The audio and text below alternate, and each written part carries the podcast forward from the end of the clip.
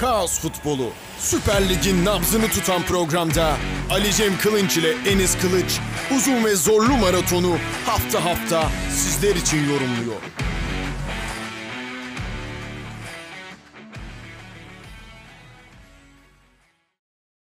Plase Dergi'den selamlar, sevgiler. Kaos Futbolu'nun devre arası özel programında sizlerle birlikteyiz. Devre arasına girmişken ilk yarının enleri ve soru cevap bölümü yapalım dedik.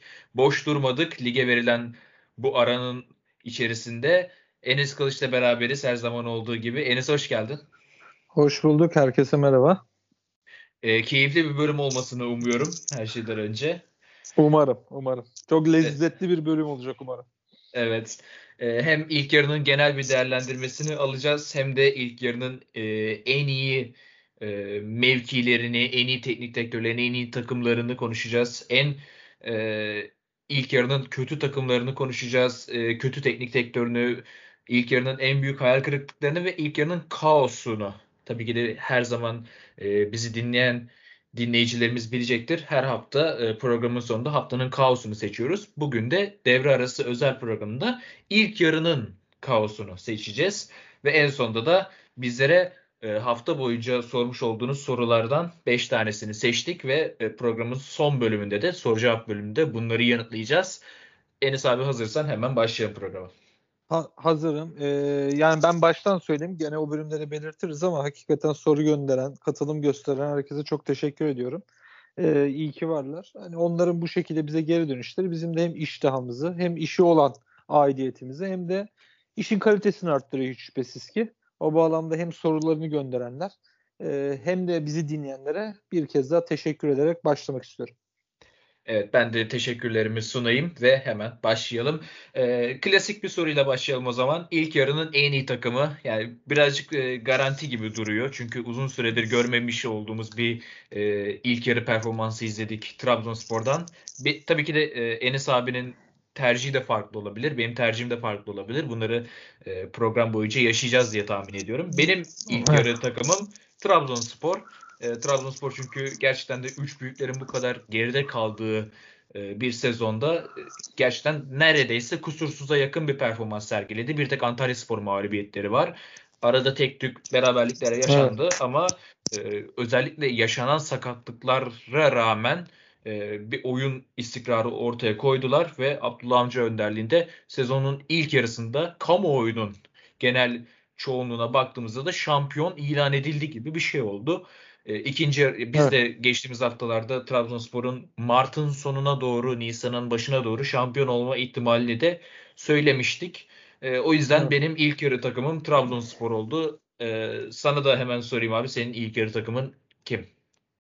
E, fikir birliği yaşadığımız e, konulardan bir tanesi de bu. Ben de ilk yarın takımını Trabzonspor olarak düşünüyorum.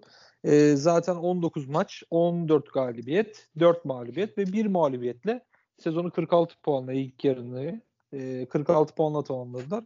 Hatırı sayılır. Ön plana çıkartılması gereken, e, hakların teslim edilmesi gereken bir e, hakikaten serüven oldu onlar için.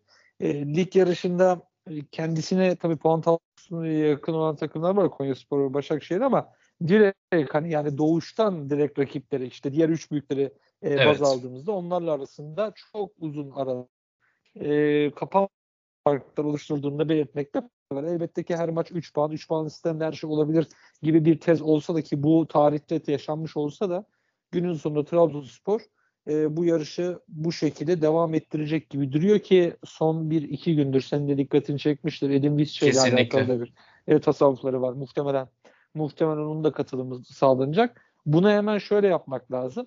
E, Trabzonspor değerlendirmemizde biliyorsun. Sen de e, özellikle üstüne basarak belirtiyorduk. Vakayeme'nin yanına bir skorer bir oyuncu daha.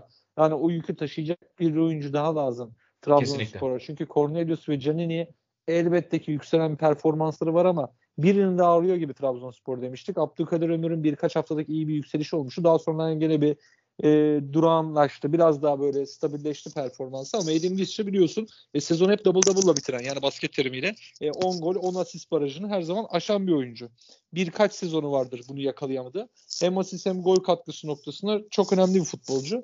Eğer ki onu da takıma dahil ederlerse ki eski teknik direktör Abdullah Avcı çok daha iyi olacaktır diye öngörüyorum. Bu tabii ikinci yarı ile ilgili bir tahminim ama mevcut durumda soruna direkt cevap vereyim. Trabzonspor ilk yarının en iyi takımı. Evet. Ya ben de Edin Vişi haberlerini şu günlerde çok sıklıkla duyuyorum ve beni de birazcık heyecanlandırmıyor değil. Çünkü zaten hali hazırda çok iyi bir oyunu olan Trabzonspor'a bir de yani Edin Vişya tabii ki de bir süper yıldız ligimizde e, bir evet. süper yıldız egosuna sahip olmayan bir süper yıldız olarak takım oyununa da çokça yardımda bulunabilen bir star. E, senin de dediğin gibi sürekli olarak double double yapan bir oyuncu. Bu ligimizde çok fazla eşi benzeri görülmemiş bir durumdur. Ee, evet. Bir de geçtiğimiz yıllarda işte Aykut Kocaman'la beraber Medipol Başakşehir'de bir düşüş olmuştu. Onun haricinde de e, her zaman istikrarlı ve iyi bir performans sergileyen birisiydi. E, benim tahminimce Canini'yi e, yokluğunda kanatta e, gezgin forvet rolünde kullanan e, Abdullah Avcı onu birazcık daha santrafor mevkisinde belki de sonradan oyuna girecek olan oyuncu ya da işte Cornelius'u değişmeli olarak merkezde konumlandırmak istiyor galiba. Yoksa Edin Visca transferi de e, takıma çok ciddi bir seviye atlatacaktır. E zaten e, bir ay evet. öncesi kadar e, Kuasi transferini de yapmışlardı. Çin'den e, bir kanat oyuncu transferi daha gerçekleştirmişti. Cervinho'nun eksiğini o şekilde kapattılar. E, yeni bir sol bek arayışındalar. Oradan da Gürcistanlı genç bir oyuncuyla anlaştıkları e, haberleri de yine dolaşıyor. Eksiklerini ciddi derecede kapattığı gibi gözüküyor Trabzonspor. E, evet. Zaten bu eksiklerle bile ilk yarıda inanılmaz bir fark açmıştı. E, benim de ilk yarı takımım Trabzonspor oldu. Ee, evet oraya muhtemelen Edgar Yeni biliyorsun bir sakatlığı var çapraz bağları. Sezonu kapattı. Evet.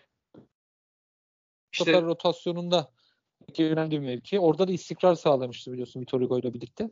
Oraya evet. oraya da bir Edin Visca ayarında bir oyuncu daha gelebilirse yani istikrar noktası Edin Visca ayarından bahsediyorum. Hani devamlılığı olan e, evet. her hangi formayı giydiğinin bir önemi olmayan bir futbolcu profilinden bahsediyorum. Her takımda aynı performansı gösterebilecek bir oyuncudan. Trabzonspor'un işi kolay olan işi daha da kolaylaşır. Öyle diyeyim. Evet. O zaman e, ilk yarının en iyi teknik direktörüne geçelim. E, benim evet. ilk yarı en iyi teknik direktörüm İlhan Palut oldu. E, ya tabii ki de Abdullah Avcı'nın başarısını e, değerlendirmemek olmaz tabii ki ama İlhan Palut'un yaptığı şey bana birazcık daha enteresan geldi. Sonuçta Trabzonspor daha sezonun en başında e, kadrosunu kurmuştu. Sezon öncesi kampına neredeyse bütün transferlerini yetiştirmişlerdi ve hali hazırda e, çok güçlü bir kadroyla sezona giriş yapmışlardı. Zaten Abdullah Avcı'nın geçtiğimiz yıllardan da e, geçtiğimiz yılın ikinci devresinden de e, Trabzonspor'un bu sezonunu planlamaya başladığında biliyorduk. E, evet. Çok güçlü bir kadroyu bence e, çok iyi kullanarak e, gelmesi gereken noktaya getirdi Abdullah Avcı. Ama burada birazcık daha sürpriz bir e, takım ortaya çıktı. O da Konya Spor oldu. Ligin ikinci sırasındalar şu anda ve İlhan Palut'la e, çok ciddi bir başarı yakaladılar. Benim İlhan Palut dememdeki nokta da gerçekten de çok kısıtlı imkanlar. Ben Konya Spor'un kadrosunu da detaylıca bildiğim için bunları söylüyorum. Yani iyi bir stoper tandemi var. E, ortalama üstü bir sağ bekleri var. Ortal yani bu sezon parlayan bir sol bekleri var ama takımın ön hattında da gerçekten de e, doğru kelime bu olabilir mi bilmiyorum ama birazcık nakıslık var işte. E, kritik noktalarda gerekeni yapamayacak kadar e, kalitesiz e, oyunculardan kurulu bir takım. İşte bir tek Serdar Gürler'i burada sayabiliyoruz Konya Spor'da. Onun haricinde diğer oyunculardan e, sürekli olarak istikrarlı bir performans alma ihtimali her zaman olmuyor. Ama evet. e, bu dezavantajlara rağmen İlhan Polut da şu anda e, Başakşehir'in önünde, e, Alanya Spor'un önünde, Hatay Spor'un önünde ikinci sıraya yerleşmiş durumda. Fenerbahçe, Beşiktaş ve Galatasaray'ı da tabii ki de sayalım. E, cidden iyi bir iş başardı. İlk yarı özelinde İlhan Palut diyeyim ve topu sana atayım. Senin ilk yarının en iyi teknik direktör adayın kim? Yani şöyle aslında e, İlhan Palut ben de demek istiyorum ama hakikaten kazanın her zaman aktıtır durumu da söz konusu ya biliyorsun futbolda. Evet. O bağlamda ben buraya da Abdullah Avcı'yı yerleştiriyorum. Çünkü evet Abdullah Avcı'nın elinde senin söylediğin detaylar çok kritik. hazır bir takım vardı noktasına birkaç dokunuşla sezona girmesi noktasına ama şunu da hatırlamak lazım. Ve Trabzonspor'u teslim aldı Trabzonspor. Bence o evreden almak lazım Abdullah Avcı sürecini. O bağlamda Abdullah Avcı'nın evet e, bu şu anda ligin ilk yarısını değerlendirirken 19 maç üzerinden bir yorum yaparsak belki İlhan Polot'un yapmış olduğu çok daha büyük bir iş gibi görünüyor olabilir. Ama Abdullah Avcı'nın Trabzonspor'u e, onca çalkantıya rağmen, onca soru işaretli oyuncu profiline rağmen işte birkaç nokta atış transferle ki uluslararası seviyede oyuncuları da takıma dahil ederek aynı Başakşehir döneminde yaptığı gibi e, Trabzonspor'da iyi bir karışım ya- sağladı. İşte Berat gibi, Bakasetas gibi ligimizi bilen iki tane e, önemli ve ki bir tanesi genç bir oyuncu. Milli takımımız için de potansiyel vaat ediyor. Onu takıma dahil etti. Sağ beki Bruno Perez gibi çok tecrübeli bir ismi transfer edip onunla iyi bir uyum yakalaması ki bir dönem sakatlığı da oldu. Vakayeme'nin mesela tek başına bir şeyler yapma çabasına, takım için bir şeyler yapma çabasına dönmesi Trabzonspor'a artık attı. O bağlamda ben burada Abdullah Avcı diyorum ama İlhan Palut'a de- değinmek istiyorum. Aslında İlhan Palut'un şöyle bir durum var. Yani Trabzonspor'un bu kadar performans öne çıkmış olmasa tamamıyla sıralama üzerinden değerlendirirsek diyelim ki aradaki puan farkı 3 ve Trabzonspor'un da 3-4 tane mağlubiyeti olsa ben de hiç şüphesiz İlhan Polut derdim. Ama e, tabii işte İlhan Polut'un e, başarmış oldukları çok önemli gibi duruyor ve zaten şöyle baktığımızda attığı gol 32, 7 gol 15, 17 avarajla ligin ilk yarısını tamamladı. E, sadece iki mağlubiyeti var. Yani liderin bir mağlubiyeti, Konyaspor'un iki mağlubiyeti var ve Evet. bunu yapmış olduğu kadro Trabzonspor'un yanına bile yaklaşamaz. Zaten futbolun gerçeği bu ama işte bir antrenör dokunuşu dediğimiz antrenör takım için ne kadar önemli olduğunu belirttiğimiz durum aslında Konya Spor örneğinde çok güzel bir şekilde ortaya çıkıyor. Bazı derme çatma oyuncularla, tırnak içine derme çatma oyuncularla yani direkt mevkisinin evet bu, bu oyuncusudur demeyeceğin isimlerle böyle bir başarı sağladı.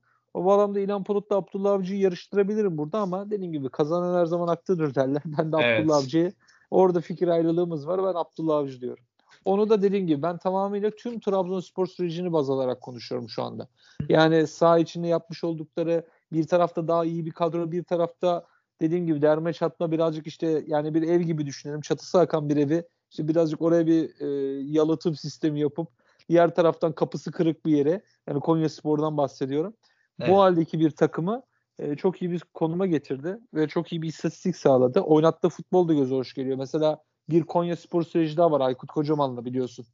Evet. Aykut Kocaman'ın da Konya Spor'la iyi bir ivmesi vardı. E, bu son geliş değil ondan bir önceki Türkiye Kupası'nı aldığı sezon. Ama Evet. hatırlayalım Konya Spor'un futboluna. Pek de İlhan Polut kadar oynattı, İlhan Polut'un oynattığı futbol kadar göze hoş gelmiyordu. İlhan Evet. Polut hem iyi futbol oynatıyor. E, yani şöyle söyleyeyim. Bir seyir zevki var. Abdullah Aykut Kocaman'ınki de başarı ve iyi futbol oynamadan o başarıyı sağlayamazsın ama göze hoş gelen diyelim. Yani bilet alıp izleyeceğim takımdan bahsediyorum. Evet. İlhan Polut'un takımı öyle bir takım.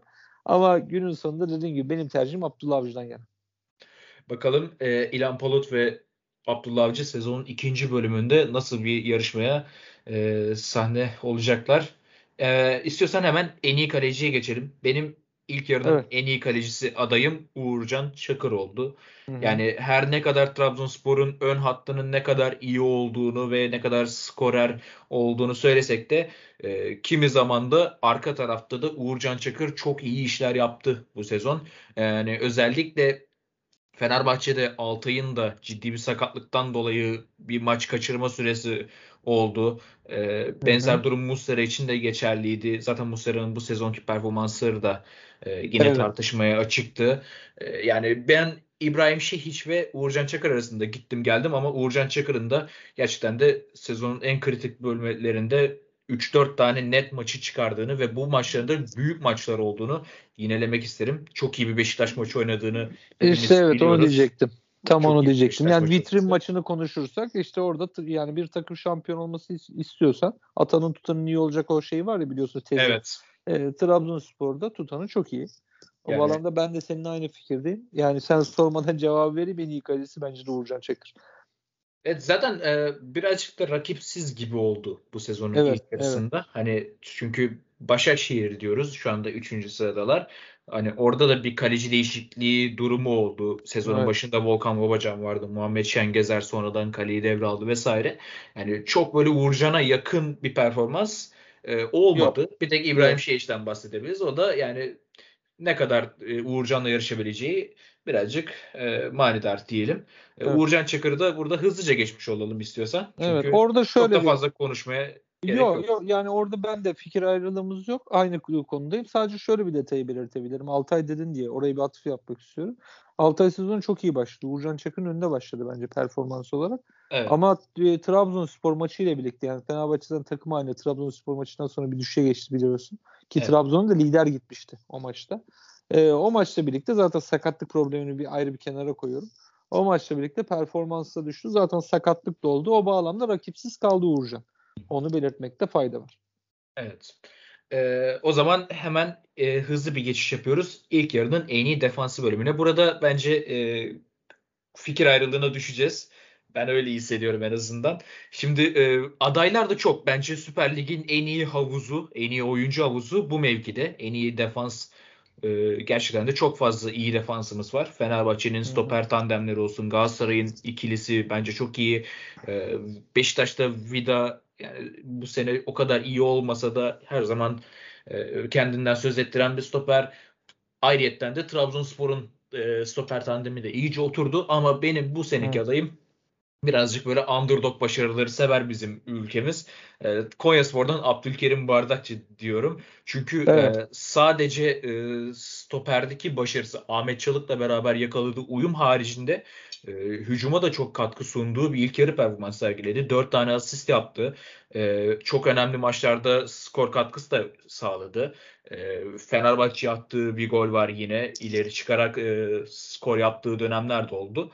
E, tüm bunların yanı sıra da e, bir antrenör takımında ne kadar e, garanti oyuncu olabileceğini göstermiş oldu. Benim bu ilk yarının sadece ilk yarının en iyi defansı Abdülkerim Bardakçı ama e, Kim Min-jae arasında çok gittim geldim ama Kim Min-jae'nin de böyle hafif sekteye uğradığı bir dönem olduğu için e, hem de Türk rotasyonunu burada Abdülkerim Bardakçı ile kullanmak istedim diyeyim. Kim Min-jae'de Bence ilk tercihim Kim Min-jae'ydi. Sonrasında Aha. Abdülkerim Bardakçı'ya döndüm.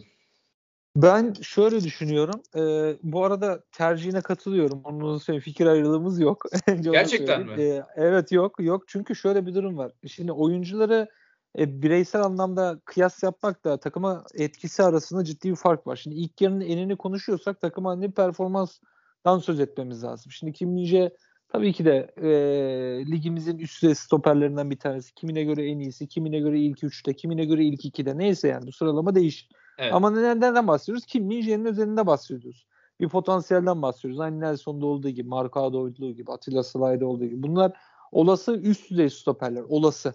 Ama günün sonunda Abdülkerim Bardakçı'nın takıma katkısı 3 gol, 3 asist. Bu söylediğim stoperlerin hiçbirinin 3 gol, 3 asisti yok. Kesinlikle. Şimdi, bir, şimdi böyle bir realite. Bir de takımına bakıyorsun. Takımın lig ikincisi. E, bir de seviyoruz ya onu sol stoper, sol ayaklı stoper. De Göze hoş geliyor. Göze hoş geliyor. Aynen öyle. Ben şöyle bir sıralamam var. E, burada aslında e, iki seçenek daha dahil etmek istiyorum ve zirveden tabii ki de bu isimler. E, Abdülkerim Bardakçı'dan sonra ben Leo Duarte diyorum Başakşehir'den Emre Belözoğlu ile birlikte. Evet, Ben çok iyi bir çok iyi bir ivmesi var. E, Başakşehir'de genel bir Emre Belözoğlu sonrası bir gelişim var. O da bu payını alan stoperlerden biri. Diğeri de tabii ben Vitor Hugo'yu söylüyorum. E, Trabzonspor'dan. Bu üçü ama bu üçün içerisinde Abdülkerim Bardakçı'yı işte burada az önce İlhan Bulut, Abdullah Avcı'ya atıf yapmıştık ya hani Evet. bütüne bakmak lazım, genele bakmak lazım. Niye Abdullah Avcı'ya belirtmiştim. Vitor Hugo tabii lider takımda veyahut da böyle ofansif oynayan bir takımda stoper olmak çok ayrı bir iş. Onun farkındayız hepimiz. Ama bir de takımına hem defansif hem de böyle ofansif bir katkı veren bir stoper for- performansı var Abdülkerim'in. O bağlamda aklını teslim etmemiz lazım. Abdülkerim Bardakçı e, bence ligin ilk yarıda en iyi defans oyuncusu. Bunu söylerken şunu unutmuyorum. Victor Hugo'nun da iyi bir gol katkısı var. Ve yan toplarda özellikle biliyorsun Evet, yani duran toplarda da takıma katkısı. O da ortada ama günün sonunda ben de birazcık yerli e, durumundan Abdülkerim. Bardakçı'yı söyleyebilirim yani. Evet. Ama bunu söylerken yani hakikaten duygusal değil. İstatistikler de bunu belirtiyor. Kesinlikle, kesinlikle. İyi de bir futbolu var. Yolu battı açık olsun. Umarım daha da iyi olur. Geliştirir. Milli takıma da fayda sağlar umarım diyeceğim. E, şöyle de bir durum var ama tabii milli takımın en güçlü olduğu alanlardan bir tanesi stoper attı. Evet. Oradaki o rotasyona girebilir mi bilmiyorum. Ama e, Stefan Kuntz mesela son e, milli maçta zannedersem Serdar Aziz'i almıştı. yaşı itibariyle, potansiyeli itibariyle bence Serdar Aziz'den daha çok şey vaat eden bir stoper. Bu performansında tabii.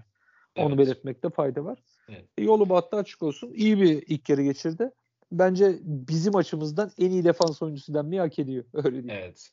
Ee, tabii ki de dinleyicilerimize de şunu belirtmek isteriz. Biz Enis abiyle program öncesinde e, bunları birbirimizle paylaşmadık bu fikirlerimizi. O yüzden e, şaşırmamız çok normal. Ben şaşırdım evet. açıkçası Abdülkerim Bu şekilde daha güzel olur e, diye düşündüm ben.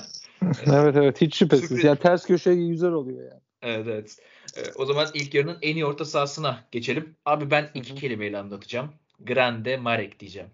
Evet. Yani e, benim için e, bu sene başında takıma katılmasıyla beraber açıkçası çok da e, beklentilerimin olmadığı bir oyuncuydu. Çünkü e, Napoli sonrasında bir uzak doğu tecrübesi oldu. Oradan Göteborg'a geri geldi vesaire derken aslında birazcık da kendisini unutmuştum. Mecazi anlamda. Yani neler yapıyor, nasıl gidiyor kariyeri diye unutmuştum. E, ama yani Pjanic transferiyle beraber bu sezon e, Türkiye'ye gelen en iyi iki e, süperstar e, statüsündeki oyuncuydu Marek Hamšík ve benim beklediğimin çok daha üstünde bir fizik kapasitesine sahipmiş. Bu konuda beni şaşırttı. Evet. Ee, onun haricinde zaten e, oyun zekasına diyecek söz yok. E, Trabzonspor'un bu sene başında hem derin oyun kurucuda yeri geldiğinde Berat'la ikili tandem oldu. Yeri geldiğinde Bakasetas'ta çift 8 oldu. Yeri geldiğinde Bakasetas'ın sakatlığında 10 numara da oynadı. Ee, ve her zaman da e, saha içerisindeki Trabzonspor'un komutanıydı. E, hatırı sayılır e, bir skor katkısı da aldı bence. Yani bir orta saha olarak e, ilk yarı özelinde iyi bir skor katkısı da aldı ve e, bunların çoğunluğunu da derbi maçlarında yaptı. Galatasaray karşısında asisti var. Trabzon e, Beşiktaş karşısında asisti var. E, yani benim gerçekten de çok şaşırdığım ama izlemeye de doyamadığım bir ilk yarı performansı sergiledi. Marek Hamşik diyeyim ve topu sana atayım. Yani şöyle tabii Marek Hamşik'le alakalı tabii senin söylediklerine katılmamak elde değil. E, performansı itibariyle Trabzonspor takımına Sosa sonrası o bölgede e, önderlik eden yani bu futbol işi izleyiciler biliyor. Yani o e, takım arkadaşı pas atarken e, dönüp arkasını gittiği oyuncular vardır. Böyle atar ve döner arkasını gider. Yani güvenir ona. Bilir ki evet. o pas tekrardan ona gelecek. E, tereddüt yaşamaz. Mesela e, Sosa'nın 5 e, Trabzonspor'daki durumu konumu buydu. Ve e, Sosa ayrıldıktan sonra Trabzonspor taraftarları ne yapacağız şimdi e, durumuna düşmesinin en yegane sebebi de açıkçası bu bu emarelerde. Bu evet. oyun kalitesiydi. E, Marakamşik tabii bunu sağlayabilir miydi? Senin söylediğine katılmak mümkün değil. Sezon öncesinde büyük soru işaretleri vardı. Ama günün sonunda baktığımızda iyi ki şu anda ligimizde izliyoruz dediğimiz oyuncuların başına geliyor. Ben burada en iyi noktasında tabii bir aynı takımdan bir oyuncu daha var. Anastasios Bakasetas. Ee, ben tabii açıkçası en iyi olarak Bakasetas'ı değerlendiriyorum.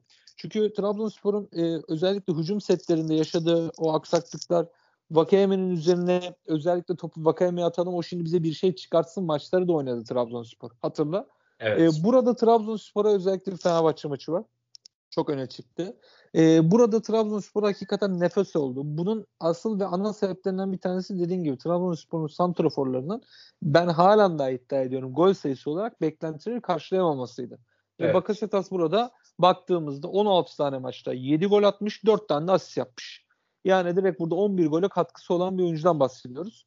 O bağlamda ben en iyi noktasına Bakasetas diyorum. Ama senin söylediğine katılmamak mümkün değil. E, Marek Hamşik aynı Sosa gibi Trabzonspor'da etki etmiş bir oyuncudur. Olası bir ayrılığı bugün, yarın, işte önümüzdeki sene aile sebepleri veya transfer sebepleri neyse adı gittiğinde çok arayacağımız, iyi ki de izlemişiz diyeceğimiz bir iz bırakmıştır onu söyleyeyim. Evet. O bağlamda orada senin söylediğine hem katılıyorum ama en iyi noktasında ben biraz daha istatistik anlamında Trabzonspor'a bu evet. çok daha lazımdı. O yüzden Bakasetas'ı biraz daha öne çıkartıyorum. Zaten birbiriyle bağlantılı oyuncular olduğu için hani birazcık da şu konuma da geldi ikili. Hani evet. Bakasetas, Marek Hamşik daha da yüceltti. Hamşik, Bakasetas'ı daha da yüceltti. Birbirlerini daha da yukarıya çıkardılar orta alanda. Arkalarında da yeri geldiğinde Berat, yeri geldiğinde Dorukan, yeri geldiğinde Siyopis arkalarında Tabii. toplayıcı oldular ve e, güzel bir orta saha kurgusu izlettiler ilk yarıda Trabzonspor Zaten. Bakasetas'ın bu performansının ana sebeplerinden bir tanesi de e, arkasında Marakamşik gibi e, Dorukan gibi. Dorukan daha sonra o mevkiye dahil oldu ama e, evet. e, işin orijininde Berat vardı. Daha sonra Siopis biraz da öne çıktı. Bu oyuncuların olması ama orada ana etken Marakamşik. Yani arkasında Amşik'le oynamak da e, Berat Silopis'le oynamak aynı şey değil bak. Kesinlikle. Kesinlikle o bağlamda öyle. yani burada bu, bu performansın tabii ki de mimarlarından bir tanesi Vakayeme ve Marakam Şişik'tir e, Bakasetas için. O bağlamda dediğim gibi yani dilimi ısırarak konuşuyorum. Bence Bakasetas diyorum ama e, ben dediğim gibi yani Trabzonspor'un çok daha böyle acil ihtiyacı olan durum etkenlik ve skor katkısıydı. Hı hı. E, Bakasetas da buna cevap verdiği için en iyi noktasında Bakasetas ama mimarların başına da Marakam Şik diyebilirim. Evet. evet. Ee, ben senin ben de senin dediklerine katılıyorum. Yani dilini ısırmanı gerektirecek bir durum olduğunu düşünmüyorum. Bakasetas gerçekten de acayip iyi bir performans sergiledi sezonun ilk yarısında ama hani küçük bir sakatlık dönemi vardı. Orada bir maç kaçırma durumu oldu. Ondan ben e, tercihimi Marakamşik'ten yana kullandım. Yoksa Bakasetas da kesinlikle hatta o sakatlık bile olmasaydı o kaçırdığı maçlarda daha fazla skor yaparak bize daha şaşalı bir e, performanslı sergileyebilirdi. Sağlık olsun diyelim. Umarız böyle evet. şeyler bir daha yaşanmaz e, Bakasetas için. Olmaz. Ve e, ilk yarının en iyi forveti mevkimize geçelim. Burası en tartışmalar açık olduğumuz nokta çünkü ben e, ilk yarının en iyi forveti dedim ve e, belirttiğim isimde de bir santrafor yok. Şimdi alışığızdır biz en iyi forvete santrafor yazmaya. Ama şöyle hı hı. ki geçtiğimiz yılları nazaran böyle gol krallığı yarışında da alıp uçan mesela geçtiğimiz sene Bupenza e, ileriye uçtu gitti. Arkasından Larin vardı. Bunları sayabiliriz tabii ki de. Onun öncesinde Sörlot vardı. Yine çarpıcı bir gol krallıydı. Bu sene öyle bir performans olmadı. İşte Alexander Pesic ve Okaka şu anda önde giden isimler. E, ama işte çok etkileyici gol sayılarına ulaştılar. Hayır. O yüzden ben birazcık daha mevkiyi geniş tuttum ve kanatları da işin içine kattım. E, hem kanat hem santrafor mevkisini mixleyerek ortaya ilk yarının en iyi forveti e, konumunu çıkarttım ve Kerem Aktürk oldu dedim. Çünkü evet. burada Vakayeme de diyebilirdim ama hani Vakayeme de yine bir ara e, sakatlandı ve maç kaçırma durumu oldu. E, yine takıma geri katıldı ama e, istikrarlı olarak bu kadar e, sekteye uğrayan e, Galatasaray'ın hücum hattında birazcık da böyle kurtarıcı gibi sahneye çıkan Kerem Aktürkoğlu bana daha cazip geldi bu e, sezonun ilk yarısı için. Çünkü e, Trabzonspor bu sezon özelinde geçtiğimiz yıllarda bunu yapamıyordu. Yani Vakayeme'ye çok daha fazla ihtiyaç duyuyordu ama bu sezon özelinde Vakayeme'yi o kadar da çok aramadı. Çünkü az önce bahsettiğimiz etkenler devreye girdi. İşte Bakasetas olsun, e, Cornelius ve Canini'nin e, uyumlu oyunu olsun. Abdülkadir'in bir ara yükselen performansı olsun. Çok fazla e, Vakayeme'nin yokluğunu hissetmedi. Ama Galatasaray Kerem Aktürkoğlu'nun sahada olmadığı her an e, Kerem Aktürkoğlu'na muhtaç bir şekilde oynadı ve e, Kerem Aktürkoğlu bence bu sezon için Galatasaray'ın en azından yani şu anda 10. sırada bulunan bir Galatasaray'dan bahsediyoruz. Ama e, şu anda burada bile olmasının bence yegane sebebi Kerem Aktürkoğlu'dur. E, Avrupa kupalarında da sergilemiş olduğu performansın etkisi Var mı? Tabii ki de var. E, bence sadece geçtiğimiz sezonun ikinci yarısında dönem dönem izleyebildiğimiz Kerem Aktürkoğlu'nun bu sezonun ilk yarısında bu kadar çarpıcı e, bağıra bağıra bir yıldıza dönüşmesini ben beklemiyordum. E, derbilerde attığı goller olsun vesaire bence kesinlikle sezonun ilk yarının en iyi forvetiydi Kerem Aktürkoğlu. Evet yani şöyle ee, bu taraf tabii senin söylediğin gibi girizgahta söyledin yani o e, istatistik olarak çok böyle göze çarpan bir bu penza performansı gibi e, bir performans e, ilk yarıda yok. Onu belirtmek lazım. Tabii burada Pesic e, 11 golü öne çıkıyor ama e, günün sonunda Fatih Karagümrük e, atmış olduğu gollerde Pesic'in çok ciddi bir payı var. Ama tabii senin söylediğine katılıyorum. Şimdi şöyle bir durum var. Burada en iyi forvet noktasında takımın e, oyunculara ne kadar ihtiyacı oldu. Mesela geçen yayında Fenerbahçe bölümü için konuşmuştuk hatırlarsın. Evet. İşte e, takım Valencia'yı aradı. Mesela bir oyun vardır. Takım Valencia'yı aradı dersin. O adam hani ararsın. Kart cezalı olur, sakat olur. Veyahut da antrenör bir rotasyon yapar. Ama takım bir oyun alışkanlığı vardır ve oyuncuyu ararsın. Bilirsin ne demek istediğimi yani. Mesela evet. Droppa diyelim. Çok daha böyle e, çok daha spesifik, çok daha net bir örnek verelim. Mesela Drogba'nın Galatasaray etkisini hatırla. E, Galatasaray Drogba'lı oyunu ve Drogba'sı oyunu ikiye bölünüyordu. Evet. Çok ciddi fark ediyordu. Şimdi tabii e, Kerem Aktürk olduğu için bu denli yani Drogba ve benzeri böyle bir yakıştırmaları yapmak her ne kadar daha henüz mümkün olmasa da Galatasaray'ın hakikaten bu kadar üretemediği bir ortamda Kerem Aktürk olduğu olmadığını ne yapacağını çok merak ediyorum. O bağlamda senin e, bu tercihine bu arada katılıyorum. Yani bence de en iyi forveti Kerem Aktürkoğlu diyebiliriz. Ama şöyle bir durum var. E, tabii burada aynı etkiyi yaratan bir başka isim daha var. Vakayeme. Evet. E, o bağlamda bir e, onu da belirtmek lazım. Şimdi Vakayeme'nin olmadığı maçlarda oyundan çıktı, sakatlanarak çıktı. Maçlardaki bir Trabzonspor hatırlayalım. Mesela bir Antalya Spor maçı var. Trabzonspor çok yakında mağlup olduğu bir maç. Vakayeme sonrası oyunu var. Bir de Vakayeme'nin olduğu e, tarafı var. O bağlamda Vakayeme'yi çok aradı e, Trabzonspor'da. Burada ben Vakayeme ve Kerem Aktürkoğlu arasında kalıyorum ama günün sonunda şöyle bir durum var. Trabzonspor Vakayeme olmadan da e, maç kazanabildi. Ama Galatasaray'ın çok daha zorlanacağını düşünüyorum. O yüzden en iyi noktasında yani takımına verim noktasında Kerem Aktürkoğlu diyebiliriz ama tabii bunun istatistik anlamında bir karşılığı yok. Onu da söylemek evet, lazım. Evet. 19 tane resmi lig maçına çıkmış Kerem Aktürkoğlu. İlk, ilk yarının tamamında oynamış. 4 gol 2 asist. Yani dinleyenlerimiz nasıl en iyi forvet Kerem Aktürkoğlu diye düşünebilir. E, ama tamamıyla takıma e, yani onun olmadığı bir hücum planı, onun olmadığı bir oyun e, neler kaybettirebilir? Yani Pesic olmadan Karagümrük gene gol atabilir. Veyahut da Vakayem olmadan Trabzonspor bir şekilde hücum planı oluşturabilir ki oluşturdu işte Vakayem yokken. Cornelius'un bir yükselen evet. performansı oldu. Canini bir, bir haftalar belli dönemlerde öne çıktı. Trabzonspor bir şekilde alternatifini yarattı. Ama Galatasaray üretemiyor mesela. O bağlamda Kerem Aktürkoğlu'nun en iyi performansı olduğunu düşünüyorum. O bağlamda sana katılıyorum. Ama tekrar etmekte fayda var. Yani dinleyenlerimiz için altını çizelim. İstatistiklere bu yansımış durumda değil. Ne sıralamada ne de e, Kerem Aktürkoğlu'nun gol ve asist sayısında. Evet. Ya ee, ama oyunun bütününde Kerem Aktürkoğlu'nu Galatasaray çok arar. O bağlamda da en iyi diyebiliriz.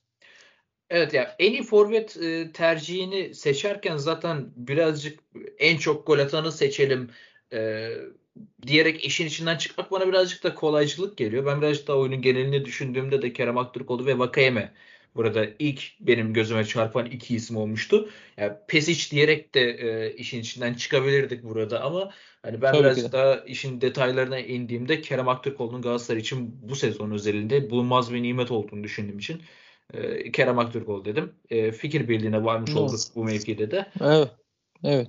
Evet. Ya o zaman orada dediğin gibi aslında biraz da oyunun bütün sezonu izleyen e, dinleyicilerimiz ne demek istediğimizi özellikle yani görece tarafsız e, olabildiğince Süper Lig'i takip eden dinleyicilerimiz ne demek istediğimizi çok daha net anlamıştır. Çünkü evet. Kerem Aktürkoğlu'nun olmadı mesela. Zaten olmadığı bir Galatasaray'ı daha izleyemedik. Fatih Hoca da vazgeçemiyor. 19 maçta oynatmış oyuncu.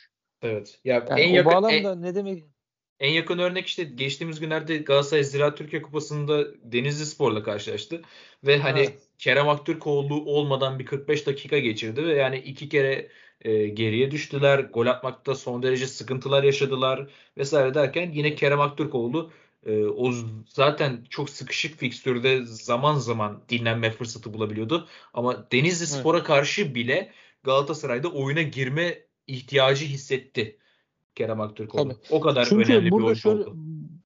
Doğru katılıyorum ve bunun altını doldurmak için şunu belirtmek lazım. Şimdi e, Galatasaray'ın hali hazırda oturmuş bir oyun planının olmadığı zaten aşikar. Ligdeki konum itibariyle bunu konuşabiliriz. E, burada oturmuş bir oyun planı olmam, olmadığı bir ortamda oyuncunun bireysel anlamda bir çabalaması var. Yani takımı kaleye götürme çabası var. İşte evet. Muhammed'e gol attırması var veya gol pozisyonu yapması var. Asistin asistini yapmak diyoruz ya.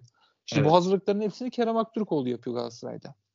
O bağlamda e, böyle baktığımızda Kerem Aktürkoğlu Galatasaray'dan aldığında bugün e, Galatasaray takımı mevcut durumunu da arayabilir. Öyle bir ilk yarı oynadı. Evet. Ama ligin ikinci yarısında Galatasaray daha değerli toplu bir oyuna döner. E, ligin daha gerçekleriyle örtüşen oyuncu tercihlerinde bulunur. E, bununla birlikte bir galibiyet serisi yakalar. O noktada da artık istatistikler ön plana çıkar ama günün sonunda gene gol kralı belirlediğimizde istatistiklere bakacağız. Yani aslında ligin sonuyla şu an konuştuğumuz arasında ciddi fark olacaktır.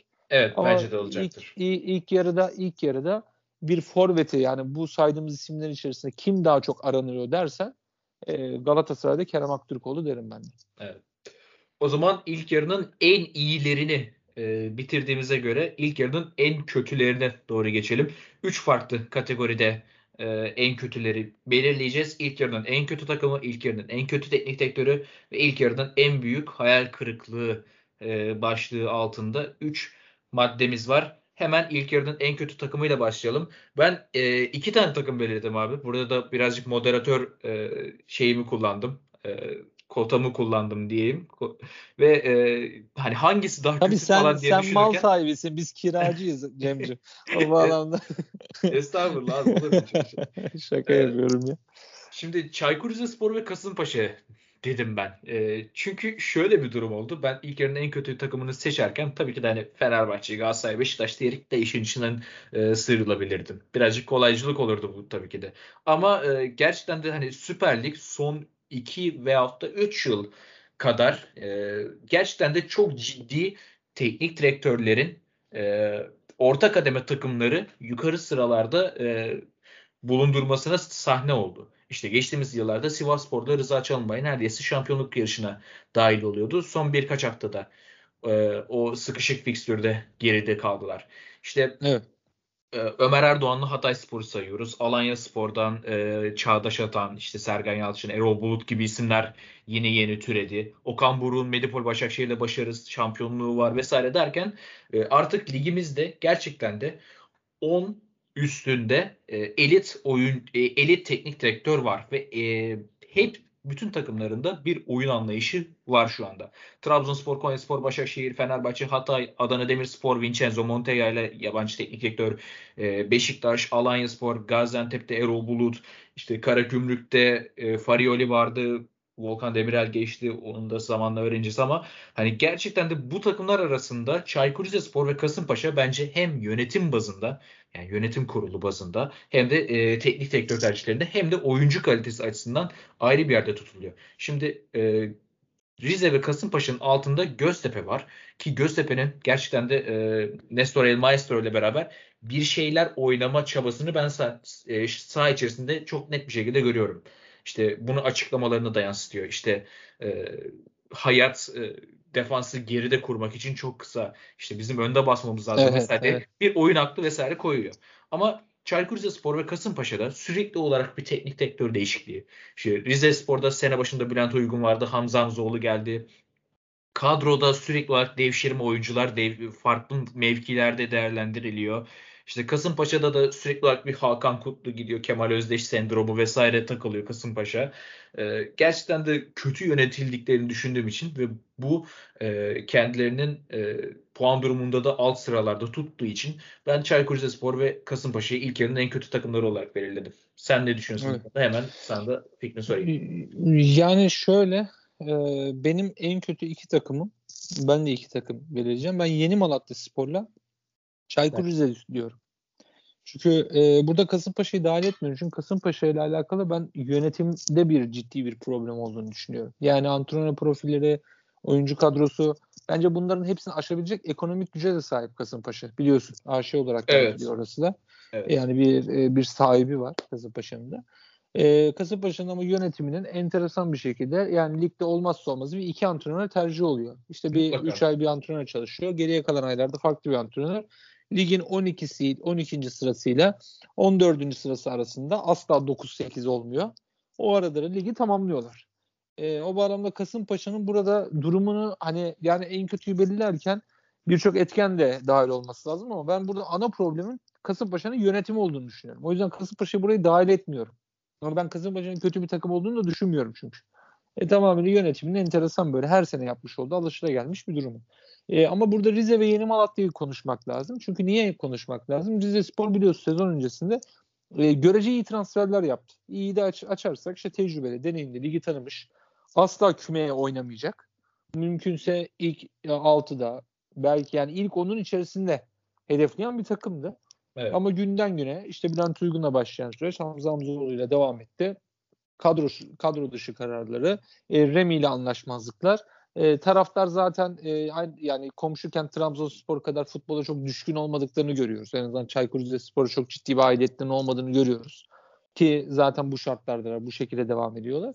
e, ben Rize Spor'un en kötü takım olduğunu düşünüyorum. Ardından da Yeni Malatya'nın geldiğini e, söylemek istiyorum. Çünkü Yeni Malatya'da da aynı Rize Spor'da olduğu gibi işte e, Adem Büyük var, Sadık Çiftpınar var. E, bununla birlikte e, gene farklı bir, bir iki Semih, isim daha vardı şimdi. Semih Kaya ya, Semih, var. Semih Kaya var evet Semih Kaya var. Yani aslında deneyimli de bir kadro. E, antrenörü de biliyorsun yani ligimizin çok sevilen antrenörlerinden. Bir ara büyük takımlarımıza bile olur mu deneyecekti yani. İnsan evet. utanmasa neredeyse o, o yakıştırmayı bile yapacaktı. Ben biz, biz ikimiz gibi, çok tutmuyoruz kendisini ama. Evet ben ise ben tutmuyorum. Ee, ben de tutmuyorum. Dediğim gibi işin, işin, işin şov tarafında olduğunu düşünüyorum. O bağlamda şimdi düşündüğümüzde Yeni Malatya Spor'un yani e, mevcut durumunu mesela Wallace var pardon şu anda hatta arkadan da açtım çünkü yanlış söylemeyeyim diye. E, o bağlamda Endir pardon evet Tete var forvetler Adem Büyük'le birlikte. Yani deneyimli bir kadro ama bu deneyimli kadronun durumu bugün itibariyle lig sonunculuğu. Bu bağlamda da en sonunda zaten e, başkanları da sahada hakem kovaladı biliyorsun. Sahaya atladı. Evet. Ya haklı veya haksız yapamazsın. Sen bir spor adamısın. Olmaz. Yakışık almaz. O bağlamda düşündüğümüzde e, ben Yeni Malatya Spor ve Çaykur Rize demek istiyorum. Yani neredeyse ortak kanaate de varmış olduk burada. Evet, ben evet. de senin bayağı... ben burada Kasımpaşa'yı dediğin gibi yani Kasımpaşa'nın oyuncu ve teknik direktörden bağımsız bir sorunu var. Hı. O yüzden ben bunu buraya oraya getirmedim yani. Onu evet. söyleyeyim. Ee, o zaman bu maddeyi de atlattığımıza göre ilk yarının en kötü teknik direktörü bölümüne geçelim. Önce burada senin tercihini alacağım abi. Burada bir farklılık yapalım. Senin ilk yarının en kötü teknik direktörü şeyin ne? E, adayın ne? Ondan sonra ben de kendiminkini söyleyeyim. Yani şöyle tabii ilk yarının en kötü teknik direktörü mü? İlk yarının en büyük hayal kırıklığı yaratan teknik direktörü mü? Evet. Bence yani şöyle hayal kırıklığı diyorsak Sergen Yalçın derim. Evet. Onu söyleyeyim. En kötü teknik direktörü de e, açıkçası baktığımızda Bülent Uygun diyebilirim ya. Çaykur Rizespor'dan Bülent evet. Uygun galibiyeti yoktu zannedersem. yani, yani giderken galibiyeti yoktu ya. Öyle bir serisi vardı. Evet. Galibiyeti yoktu yani. Ama hayal kırıklığı sanki e, şu an bizim dinleyicilerimizi daha çok dikkatini çekebilir Cemciğim. Bitiyor. Tabii ki. Yani, e, konuşmak lazım. Çünkü hayal kırıklığının içinde üç büyükler var. Hani evet. onu söyleyeyim yani. yani. Beklenen performansla sergilenen performansın uyuşmazlığından evet. dolayı e, Sergen Yalçın diyebiliriz burada. Belki evet. burada galiba ortak kanata varacağız. E, evet. Benim de ilk yarının en kötü teknik direktörü adayım Sergen Yalçın oldu. Kendisini ne kadar çok sevsem de beğensem de geçen yıl yaptıklarıyla beni mest etse de çünkü çok kısıtlı dar bir bütçeyle Beşiktaş tarihinin en beklenmedik e, şampiyonluğunu Süper Lig'in tarihinin en uzun sezonunda başardı. Gerçekten de yaptığını takdir etmemek imkansız. Ama evet. gelinen noktada bu ilk yarı performansın e, gerçekten çok sorgulanmaya açık. E, ona verilen e, kadroda yine Beşiktaş tarihine geçebilecek kadrolardan birisiydi. E, ama ne ligde ne de Şampiyonlar Ligi'nde e, bu kadronun hakkını çok fazla veremedi. E, biz burada Sergen Yalçın'ın performanslarını eleştirdiğimiz kadar Sergen Yalçın'ın maç sonu açıklamalarını ve içinde bulunduğu ruh halini de e, tartıştık. E, Doğru. En sonunda geldiğimiz nokta Sergen Yalçın'la ilgili ben sorunu bulamıyorum açıklamasıysa e, bence ilk yarının en kötü teknik direktörü Sergen evet. Yalçın dememiz Olabilir. kimseyi bozmaz diye düşünüyorum.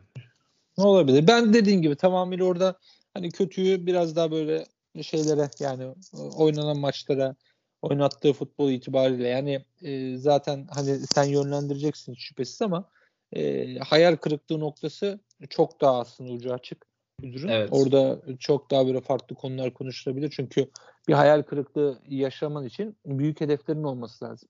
O bağlamda büyük hedefleri olan takımlarımız da belli.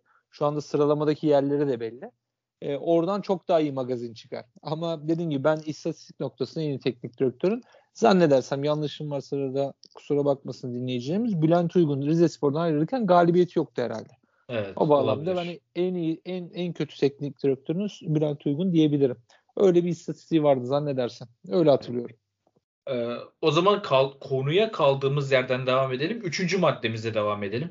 ee, burada da e, yine hemfikir olduğumuz bir durum ortaya çıktı. İlk yarının en büyük hayal kırıklığı.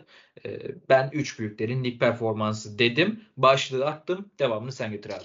Ee, yani şimdi şöyle tabii burada e, tabii biraz önce söylediğimiz konuya paralel. Tabii teknik direktörler, teknik direktörlerin e, iki tanesi malum e, görevden ayrıldı. Vitor Pereira ve Sergen Yalçın. Bir tanesi de e, bugün de hatta Twitter'dan bir açıklama yaptı. Can çekişiyor Fatih Hoca. Evet. E, o da e, çünkü ben hatta kişisel Twitter hesabımda da yazdım. Fatih Terim profiline illa Galatasaraylı olmaya gerek yok. E, en azından futbolla aşırı neşir olan herkes biliyor. 12-13 paragraflık bir yazı yazıyorsa bir problem vardır zaten. Yani durduk yere böyle açıklama yapan, demeç veren bir antrenör değil. Bir evet. spor adamı değil Fatih Terim.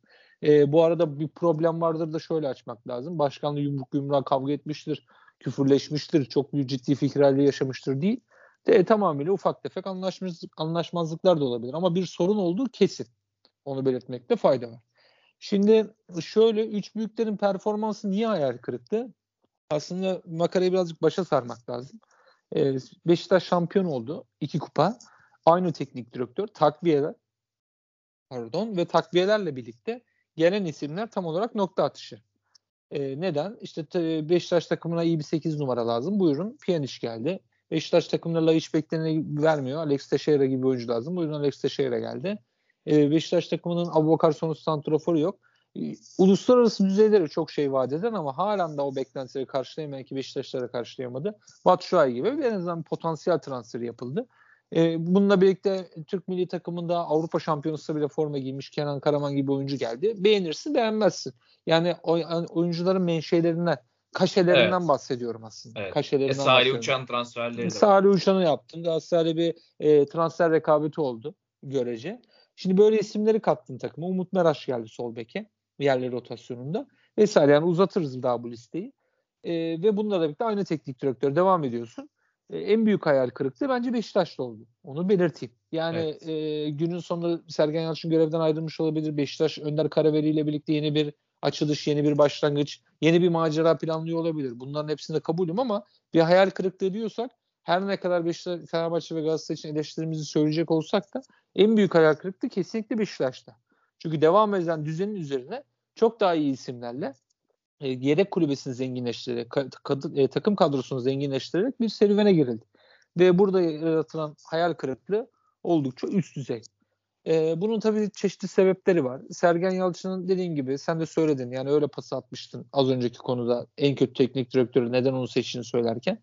E, Sergen Yalçın'ın gerekli dersleri gerekli maçlardan alamaması. En barizi Sporting Lisbon hep söylüyorum. E, o, o maç benim için tam olarak Sergen Yalçın'la ilgili Çok karar verdiğim maç. yani. Evet ya yani karar verdiğim maçtı. E, o, o maç e, ya, yanlış bilmiyorsam 9'a yakın e, net gol pozisyonu vardı Sporting Lisbon'un. Evet. Kaleye gelmeden gol attılar dedi. Kabul 3 tane direkten dönen topları vardı. Evet kabul edilebilir. Yani gol beklentisi 9 falandı Lisbon'un maç sonu. Öyle bir istatistik gördüm yani çok eminim. Ama bu gol beklentisi mi, gol şansı mı, %100 gol fırsatı mı bunun adını bilmiyorum ama böyle bir istatistik vardı. Hiçbir alacağımız ders yok. Kaleye gelmeden gol attılar dedi. E, aynı golden iki tane yedi aynı maç içerisinde falan böyle bir maç.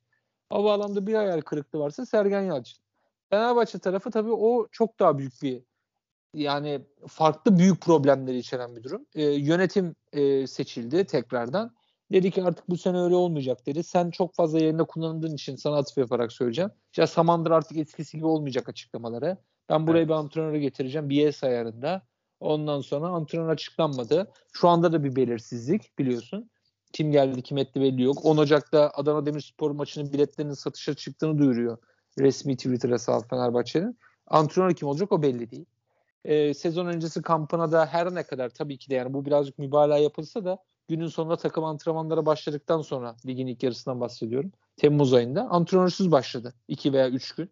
Evet. E, aynı şey şu anda da yapılıyor. Fenerbahçe'deki hayal kırıklığı aslında topyekun. Yani Ali Koç dönemiyle alakalı. Bu sezonun da dışında.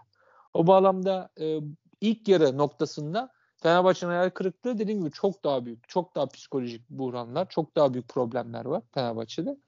O yüzden Fenerbahçe ile ilgili de zaten orayı yazmasak olmaz. Yani bir mi iki mi diye insanların kafasına bir soru işareti olabilir. Ben dediğim gibi yani başarılı olan bir sürecin üzerine daha da kaliteyi arttırarak bunu yaşarsan Beşiktaş için konuşuyorum. Bence o daha büyük hayal kırıklığıdır. Fenerbahçe tarafı Ali Koç dönemi. Komple. 4 senenin özeti aslında. O bağlamda onun hikayesi başka. Onun sağ içi ve sağ dışı çok fazla şey var.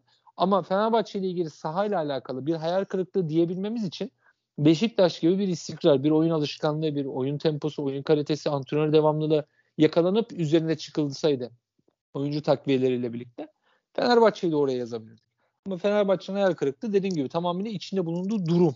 Yani yönetim, e, taraftar, işte camia artık adı neyse muhalifler, e, işte bağıranlar, çağıranlar yani Fenerbahçe'nin genel kendi bir içinde problemleri var. O bağlamda ikinci sırayı da ben Fenerbahçe'yi buraya yazıyorum. Üçüncü sıraya da tabii gene üç büyükler dedik ama böyle de bir sıralama çıkarttım müsaadenle. Kusura bakma lütfen. Ee, üçüncü sırada Galatasaray'ı yazıyorum ama Galatasaray'ı yazarken bazı tabii detayları da belirtmek lazım. İşte bugün Fatih Terim'in yaptığı bir açıklama var. Az önce de söyledik. Ee, işte gençleştirme operasyonu. Burada da bir arkamda bir iş bırakarak gitmek istiyorum noktasında. Yani bir yapı kurarak ayrılmak istiyorum eğer ayrılacaksam gibi. Çeşitli açıklamaları vardı böyle e, satır arası yazılar vardı. Evet. E, Fatih Terim'in durumuyla alakalı bir hayal kırıklığı çok fazla demek de istiyorum, dememek de istiyorum ama şöyle de bir durum var. Fatih Terim yönetimindeki Galatasaray 3 senedir başarısız. 3 e, senedir şampiyon olmuyor bu seneyi de dahil edince. Evet. O bağlamda bir başarısızlıktan söz edebiliriz. Ama bir hayal kırıklığı noktasında gene Beşiktaş'ta yer değiştiremez. E, çünkü orada yeni bir yapılanma var hakikaten. E, Santrafor gidecek mi kalacak mı? Geçen sene göndermek için mücadele ettiğin Cagney'i kurtarıcı diye oyuna atıyorsun. Mustafa Muhammed bir anda triplere girdi. Ne olduğu belli değil.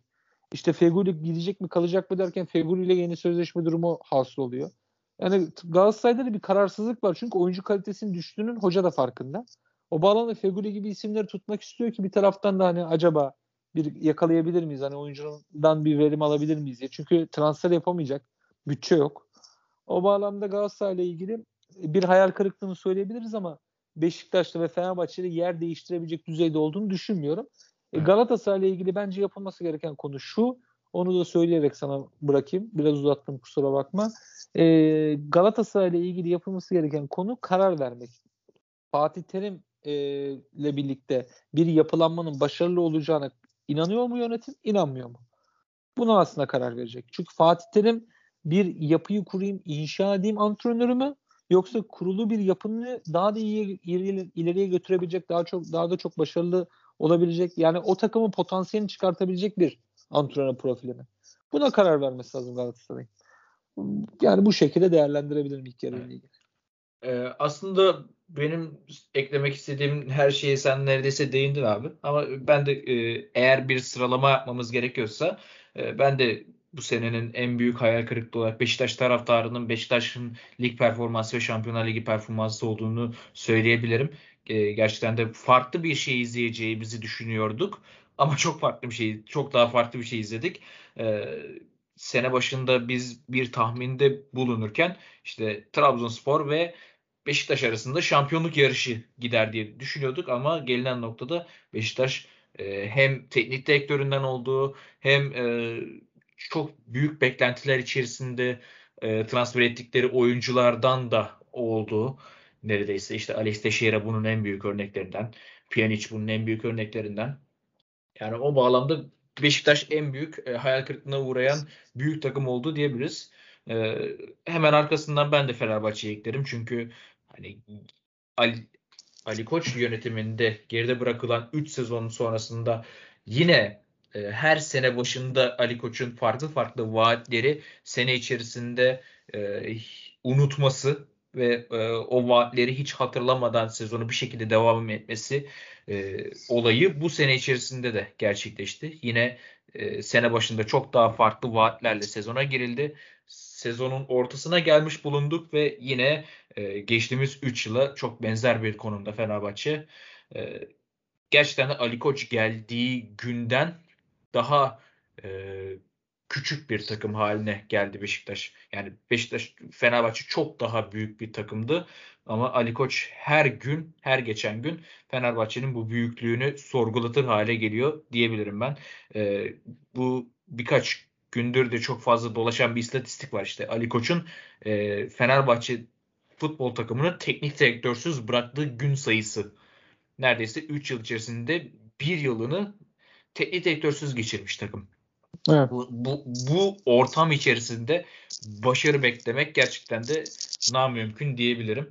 E, sen geçtiğimiz haftalarda da e, yanlış hatırlamıyorsam Karabük, e, Karagümrük maçından sonra e, bunu dile getirdin. Oyuncuların da böyle bir gruplaşması sonrasında e, gerçekten de Fenerbahçe taraftarının e, hayal kırıklığına uğramaması mümkün değil gibi gözüküyor. E, Galatasaray içerisinde de e, şunu söyleyebilirim. Farklı bir e, fikirle yola çıkıldı seneye. E, ama hani Galatasaray'ın isminin geçtiği her yerde mutlaka şampiyonluğu da görmek ister taraftar. E, şampiyonluktan bu kadar yani en azından bir Fenerbahçe ve Beşiktaş'ın arasına bile giremeyecek ve e, yanlış hatırlamıyorsam da zar zor e, artı averajla bitirdi sezonu.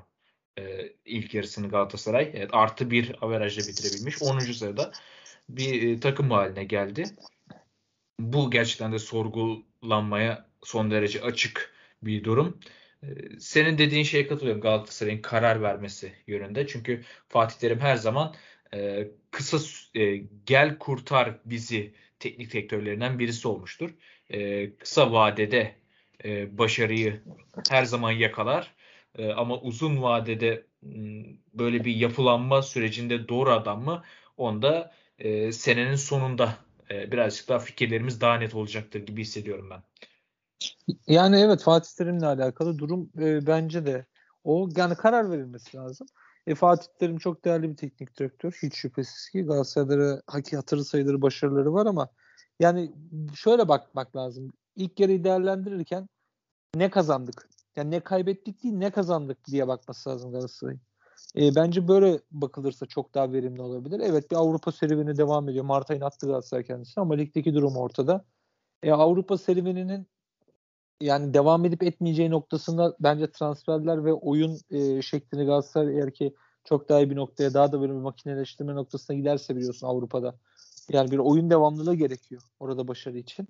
E bunu evet. yapabilecek mi? O yüzden ne kazandığa bakması lazım ve karar vermesi lazım. E, evet. E, hayırlısı olsun ama e, Fatih'in böyle bir açıklama yaptıysa ben arkasının çok hayırlı biteceğini düşünmüyorum. Kişisel fikrimi de söyleyeyim. O zaman Öyle e, olmalı veya değil demiyorum. Onu belirteyim. Evet. Yani o Galatasaray yönetiminin vereceği bir karar. E, ama çok hayırlı bitecek gibi durmuyor. Evet. Ee, son olumsuz enimizi de konuştuktan sonra soru cevap bölümümüze geçeceğiz. O da e, ilk yarının kaosu. Evet ha, sezon başından beri her bölümümüzün sonunda haftanın kaosunu seçiyorduk. İlk yarının da en büyük kaosunu şimdi seçeceğiz. E, benim ilk yarının kaosu adayım Marka ve Kerem Aktürkoğlu'nun kavgası. Gerçi buna kavga demek doğru mu tam emin olamıyorum. Daha doğrusu Markao'nun saldırısı e, Kerem Aktürkoğlu'na bir saldırı evet. teşebbüsünde bulunması diyebilirim. E, uzun yıllardır benim sahalarda görmediğim hatta Süper Lig'de e, kendi ligimizde daha önce görmediğim şiddette o dozajda e, bir kavga oldu. E, bana soracak olursan Galatasaray süreci de burada e, minimum hasarla atlattı. Ama evet, yani, yani gerçekten de orada yaşanan o e, vahim durum e, beni de açıkçası e, kanımı dondurmuştu. Evet evet. Ben de aynı fikirdeyim. Ben de Marka ve Kerem olayını e, yani ilk yarının kaosu olarak değerlendirebilirim. Evet. E, onun haricinde aklıma gelen belki yok yani başka bir çok fazla bir şey yok. Yani kaos diyebileceğimiz Marka Kerem olayı. Sonradan Galatasaray yönetiminde teknik heyetinin e, konuyu e, idare etmesi bence de başarılıydı. Ki o iki oyuncudan da şu anda sahada en iyi verimi alıyor. Evet. Galatasaray. Yani iki oyuncu da küstürülmedi. İki oyuncu da başarılı bir şekilde yollarına devam ediyor. Evet. Ee, o zaman enler bölümümüzü noktalarken soru cevap bölümümüze geçiş yapıyoruz. Abi evet. eklemek istediğin daha başka bir şey yoksa ilk soruyu soracağım. Buyur sendeyim. Evet, e, Mahmut Akdoğan sormuş. E, üç büyüklerin şampiyonluk yarışına dahil olamamalarının başlıca sebepleri nelerdir diye sormuş. E, üç farklı takımı bir cümle içerisinde e, anlatalım istiyorsan. E, yani hı hı. Beşiktaş için bu sezon şampiyonluk yarışına dahil olamamalarının başlıca sebebini bir cümlede nasıl anlatırsın?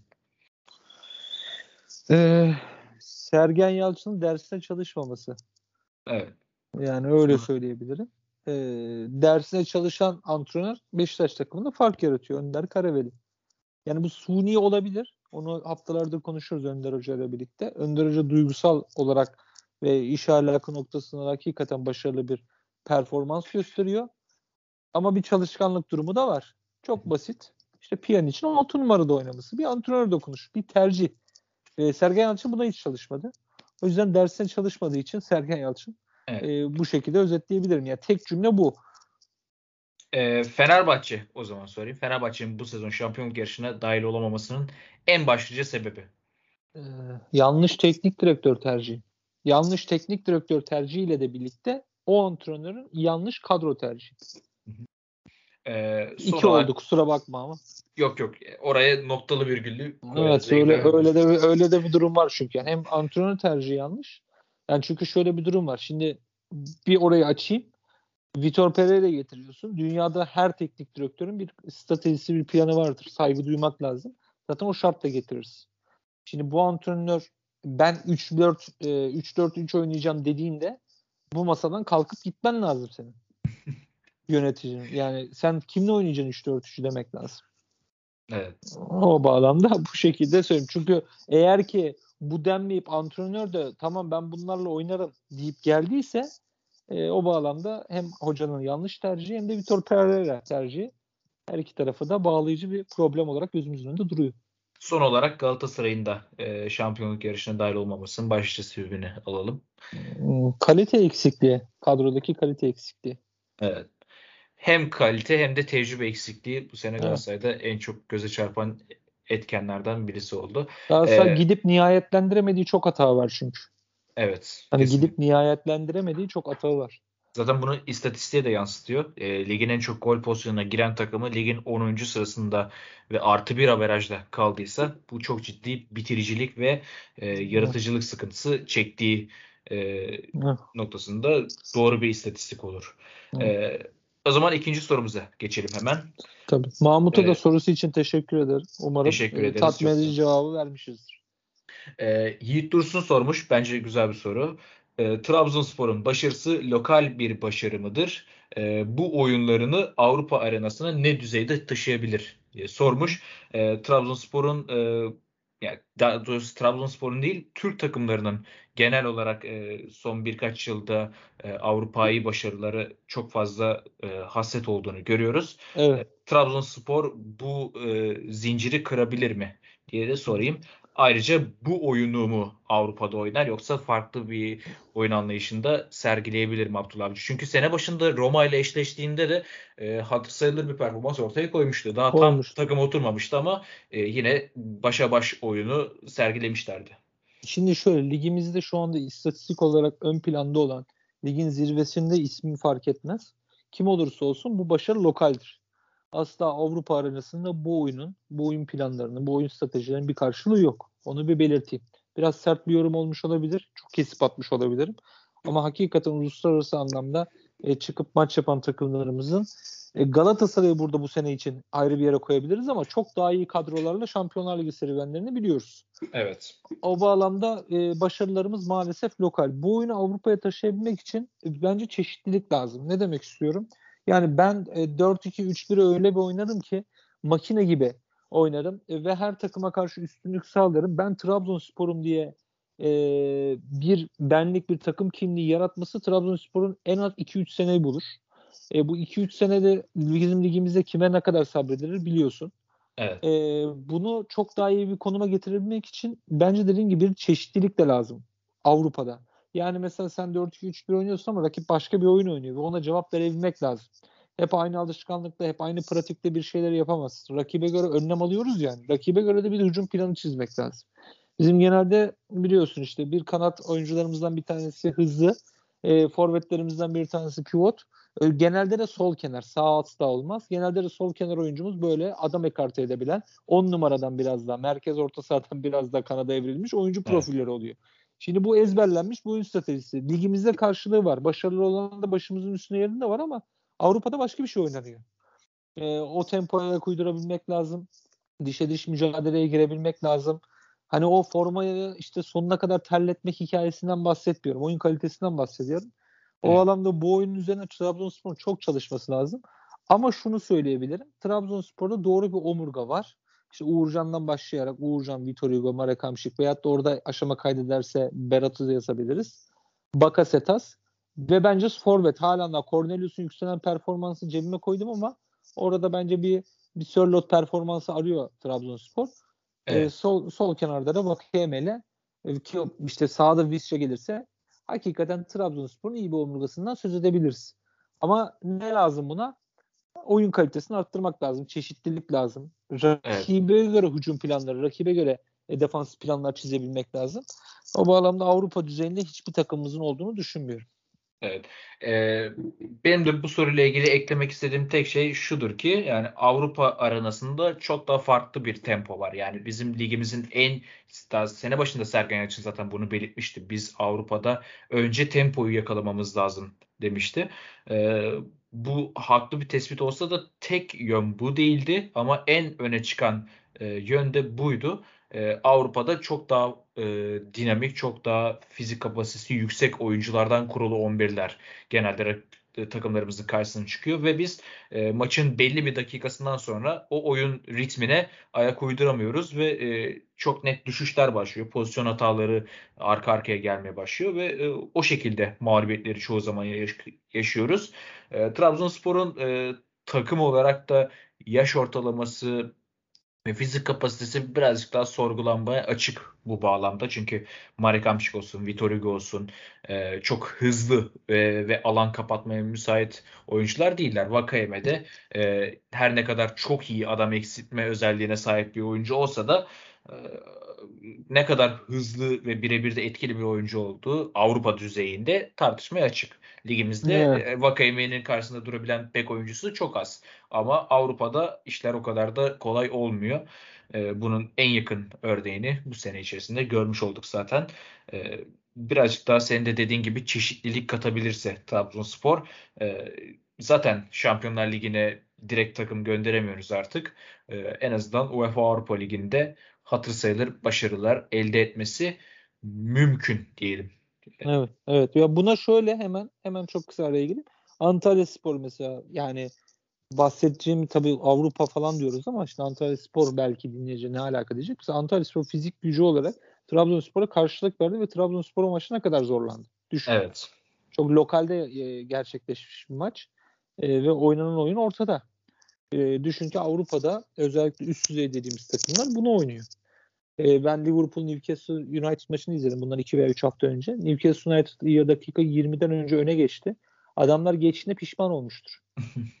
yani öyle bir baskı. Evet. Çıkartmadılar yani. O bağlamda rakipler onlar. E, onu belirtmekte fayda var. Evet. Ee, bakalım Trabzonspor'un Avrupa arenasındaki performansı nasıl olacak? İzleyip göreceğiz. Ee, üçüncü sorumuza geçelim o zaman. Üçüncü sorumuz e, Türkiye'de hala daha tartışmakta olan bir konu. E, Ergün Kılınç sormuş. E, VAR sisteminin Türkiye'deki uygulanış şekli hakkında ne düşünüyorsunuz diye sormuş. VAR sistemi daha gelin yani ülkemize kazandırıldığı ilk günden, ilk maçtan bu yana hala da tartışmalara konu olan e, bir unsur. Hemen senin VAR sistemiyle alakalı e, düşüncelerini alacağım. Çünkü bu sene de e, çokça VAR hatası izledik. Geçtiğimiz yıllarda da izlemiştik. Bu sezon evet. özelinde e, anlatmana gerek yok. Daha genel de konuşabilirsin. VAR sisteminin Türkiye'deki kullanış hakkında ne düşünüyorsun? Yani şöyle e, tabii genel anlamda bizim teknolojiyle alakalı e, yani bu teknoloji teknolojik donanımlarla alakalı ülke olarak ciddi problemlerimiz var. Yani mesela halen daha belirlenmemiş VAR protokolü var biliyorsun. Yani halen daha nasıl kullanacağız? Nerede müdahale edecek? Nerede müdahale etmeyecek gibi e, birçok alan var. O bağlamda e, VAR'ın halen efektif olarak kullanıldığını düşünmüyorum. E, bunun mesela şey kılıfı var. Avrupa'da da işte çok kötü kullanılıyor ve Avrupa'da da işte çok çeşitli yanlış kararlar veriliyor gibi. Evet Avrupa'da da karar veriliyor ama bir e, yani nasıl söyleyeyim bir istikrar söz konusu. Kararda bir devamlılık var.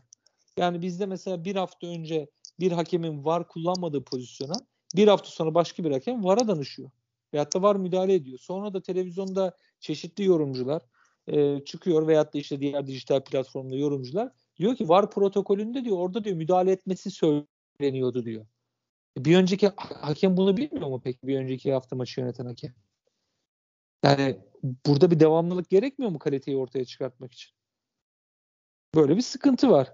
O evet. bağlamda tabii var protokolüydü, yok varın kullanılışıydı vesaire. Tabii bizim için çok daha içinden çıkılmaz bir durum e, olarak önümüzde duruyor maalesef. İşte var kayıt dinlensin noktasında biraz da gizli böyle konuşmaları da merak ediyoruz ya biz işin magazin kısmını. Acaba ne dedi? Acaba söyledim? Acaba söylemedim noktasında.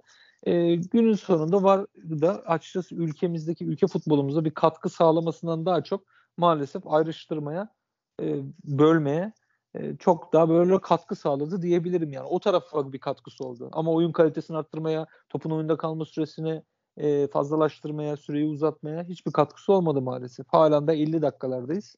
O bağlamda problem devam ediyor. Ben bu aranın çok da iyi bir şekilde kullanıldığını düşünmüyorum. Kullanılacak gibi de durmuyor. Çünkü bizim hakemlerimizde maalesef şöyle bir durum var. Ben gördüm. Ben, ben böyle gördüm. Böyle vereceğim. İşte protokol dediğimiz yani hakemlerin nerede nerede kullanacağı, nerede kullanmayacağı noktaları belli. Çizgiler belli. Ama işte orada adam kişisel egosunu ön plana çıkartıyor. E bu da tabii oyuna, oyun kalitesine, verilen kararlara, giden 3 puanlara veyahut da alınan beraberliklere, mağlubiyetlere yansıyor. O bağlamda maalesef ayrıştırma unsuru oldu var. Öyle diyeyim. Evet. Benim de VAR sistemiyle alakalı e, eklemek istediğim çok kısa bir şey var. E, sen zaten söyledin. Hani Avrupa'daki kararların bir istikrarı var. Bu bir hafta verilen kararın benzeri öbürkü hafta gerçekleştiğinde yine aynı karar veriliyor. E, bunun en temel sebebinin ben e, halka e, dayandırılan e, bu güven aşısı olduğunu düşünüyorum. Yani çok ciddi e, hatalara rağmen e, taraftarlar, e, kulüpler, oyuncular e, hata yapan e, hakeme bile veyahut da hata yapan var hakemine bile e, bir art niyet göstermeksizin e, başını öne eğip kararlarına saygı duyuyorlar. Bizde öyle bir durum olmuyor. Yani en basit örneğini şu şekilde verebilirim ki e, La Liga'da herhangi bir var pozisyonu olduğunda direkt reji, e, maçı yayınlayan reji var odasını gösteriyor ve var odasında gerçekleşen olayları gösteriyor. Benzer bir durumu yine İngiltere'de bir var pozisyonu gerçekleştiğinde maçın hakemi hemen e, reklam panosunun dibindeki var monitörüne gidip pozisyonu izliyor. Bizde ise tam tersi olarak hiçbir şekilde var odasında neler olup bittiğini bilmemekle beraber var monitörünün etrafına da 15-20 tane güvenlik görevlisini dizdiğimizde hakem bir hışımla oraya gidip sanki e, böyle bir kozmik oda edasında e, tavırlar sergileyince işin içerisinde art niyet aramak da çok e, kolay hale geliyor. Ve bizim insanımız evet, evet. da sen de e, onay vereceğin üzere bu tip olayları sever. E, komplo teorilerini vesaire çok e, severiz. E, çok ben son 15 senedir araya gireyim. Araya gireyim hemen sonra bırakayım. Ben son 15 senedir e, ligi hakkıyla kazanan bir takım daha duymadı. Evet. Yani Herkes bir, bir şekilde bir yerlerden bir destek almış oluyor. Tam güzel yere geldin o yüzden araya girdim. Pardon böldüm seni. Evet, yani her sene sonunda e, en çok izlenen e, futbol programları bile şampiyon olan takımın lehine yapılan e, ve aleyhine yapılan hakem hatalarını derleyip video haline getiriyor. Ve hani e, adeta halka soruyor. Sizce bu şampiyonluk e, hak edilmiş bir şampiyonluk mudur gibi biz e, art niyetli bir soru ortaya çıkıyor. Bu her sene yaşanan bir durum olduğu için de e, son derece negatif duyguların barındığı bir futbol e, ortamına düşmüş var sisteminin çok da e, hataları minimalize edebilecek bu var sistemini daha da körükleyerek daha da o negatif ortamımızın bir objesi haline getirdik diyebilirim yani. Doğru, doğru katılıyorum.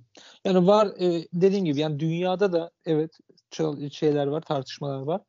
E, daha iyi olabilir mi? Mesela İngiltere'de biliyorsun e, Premier Lig'de e, bazı pozisyonlar var. Bizim ligde direkt faal penaltı çalınan pozisyon devam kararı veriliyor. Tartışmalar hep oluyor. Ama bizde bir e, dediğim gibi bir karite bir çıta belli değil. Yani neresi? Nerede duracağız? Veyahut da hangisi doğru? Seviye belli değil yani. Her hafta değişkenlik söz konusu oluyor. O bağlamda bu da daha da bir ayrıştırmaya, daha da böyle bütünlüğü bozmaya yarayan bir e, şey oldu yani. Bir alan oldu var. Kesinlikle. E, o, o bağlamda çok efektif kullanıldığını, çok iyi kullanıldığını düşünmüyorum. E, umarım iyi olur ama. Öyle söyleyeyim. Yani yani karşısında orta... değilim yani bu teknolojinin. Yanındayım. Ben ben ben de kesinlikle karşısında ya, değilim. Yanındayım ama e, yani bizim ligimizde maalesef çalışması çok da iyi değil. Yani abi ben sana en basit örneğiyle şöyle e, bir örnek vereyim.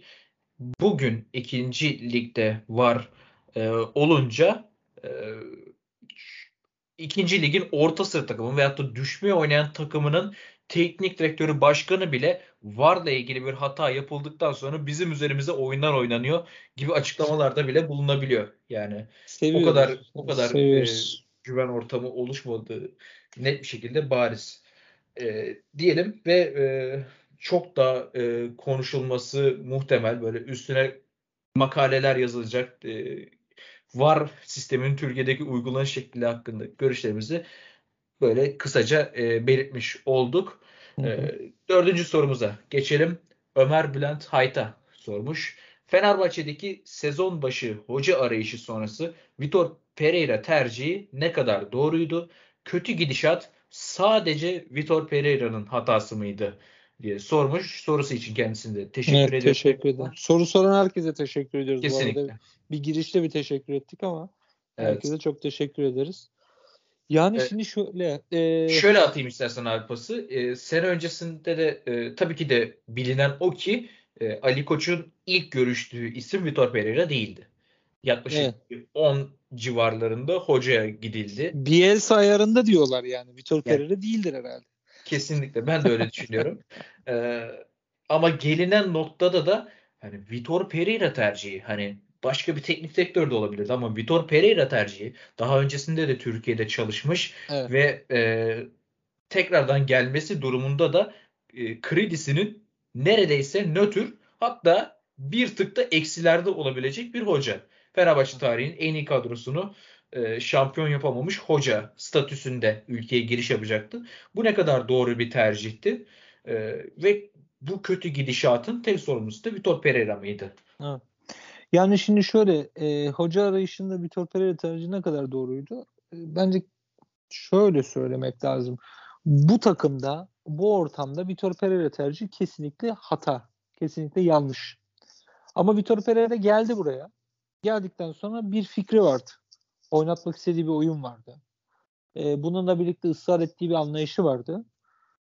E, ligin başı itibariyle ya zannedersem ilk 3 hafta veyahut da 4 hafta hatta yayınlarda da konuşmuştuk seninle.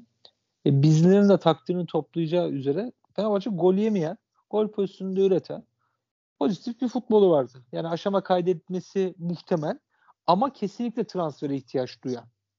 Yani o sağ tarafta Ferdi'nin veyahut da solda Ferdi'nin sağda Usaylı olmayacağı, orta sahada bu oyuncu kadrosuyla farklı bir yani iyi fit bir Ozan Tufan'ı aradı. Hani öyle diyelim. Eldekinden evet. örnek verir bir daha anlaşılır olsun. İşte bir tarafta Mesut Özil, diğer tarafta Rossi'yi böyle daha farklı bir oyuncu tipine ihtiyaç duyacağı gibi. E Santrafor'da Valencia'yı değerlendiriyorsun ama o tam aradığın Santrafor tipi mi gibi birçok da soru işareti vardı. Ama bu takımın içerisinde kim vardı? İşte Kim Min geldi. Orada pozitif hava oluştu. O yani transfer edilen oyunculardan da verim alındı ve Fenerbahçe bu havayla birlikte bir aşama kaydetti Trabzonspor maçına kadar. Ama Trabzonspor maçına gelene kadar Fenerbahçe kopyala yapıştır goller yemeye başladı. Aynı şekilde goller yiyordu. Yani rakibin sadece forması veya işte e, adamın rakibin ismi değişiyor. Fenerbahçe aynı golleri yiyordu. Ve Fenerbahçe'de bu kötü gidişat başladı. Burada işte zaten problem Vitor Pereira'nın geçmişinde. Şimdi bunu bil, şimdi yönetimin bunu biliyor olması lazım. Aslında benim Fenerbahçe yönetimine Vitor Pereira tercihiyle alakalı en büyük eleştirim de bu.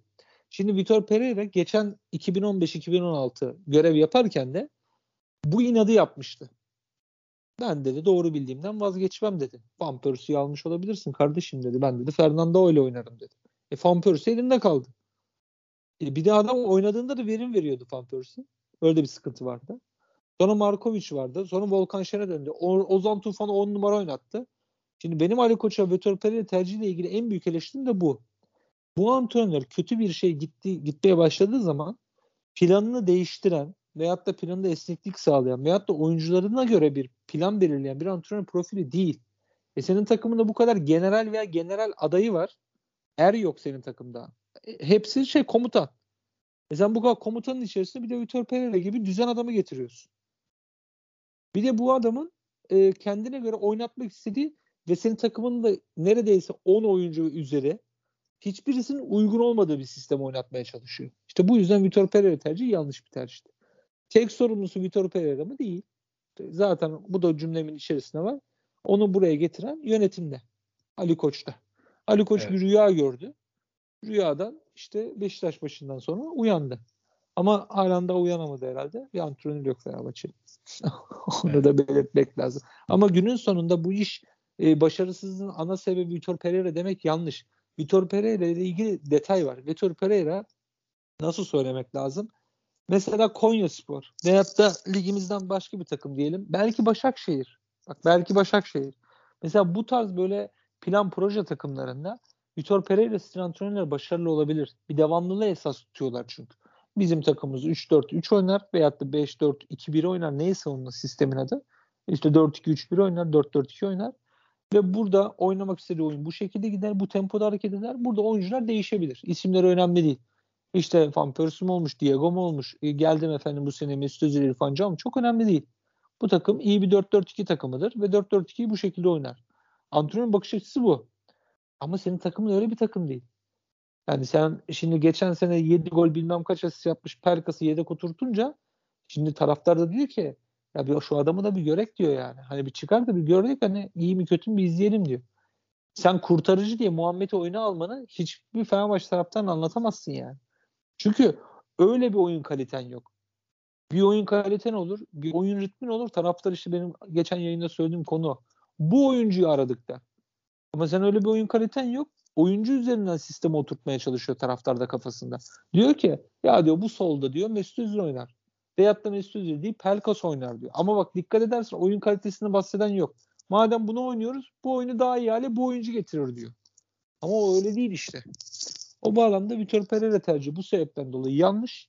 Onu tabii tercih eden başkan yönetiminde e, 3,5-4 senenin özeti zaten göreve geldiğinden beri başarısız bir e, spor idareciliği, futbol idareciliği diyelim. Ben ekonomik evet. anlamda çok büyük katkıların olduğunu söylüyorum. Ama e, çok kötü bir e, futbolla alakalı spor idareciliğinde. E, gerçi diğer branşlarda da kötü Ali Koç. E, takımlar orada da dökülüyor. Bir tek e, kadın voleybolda biraz daha iyi. Erkek basketbol falan da bayağı bitik durumda. O evet. bağlamda kötü kötü bir spor idareciliği yapıyor diyebilirim evet. Bu şekilde söyleyebilirim. Ee, ben Ama ben de... burada ihaleyi yani 3'e 3'e böldüysek pardon ikisini evet. Ali Koç'a yazıyorum onu söyleyeyim. Yani bir Vitor Pereira'da. Yani hatta Vitor Pereira kısmını da yarı yarıya verin bir de oyuncu grubuna da. Ben Karagümrük maçından sonra da özellikle söyledim. Evet. Oyuncu grubu da haylaz yani. Onu da söylemek lazım. Evet ona ben de değinecektim. Ee, yani ama şöyle de bir şey e, insan sormadan da edemiyor. Çünkü bu oyuncu kadrosu belli ki e, sevdiği teknik direktörle daha iyi oynamaya çalışacak bir oyuncu kadrosu haline geliyor. E, sene başında bakıyoruz. E, Fenerbahçe'de Emre Belözoğlu gidecek mi kalacak mı tartışmalarıyla başlamıştı zaten. Ve Emre Belözoğlu takımdan ayrılmıştı. E, daha sonrasında Emre Belözoğlu takımdan ayrılması hakkında kendisinin istediğini söylemişti. Ama ben Ali Koç'un gerçekten de e, isteseydi Emre, Bozu, Emre Belezoğlu'nu da takımda tutabileceğini düşünüyordum.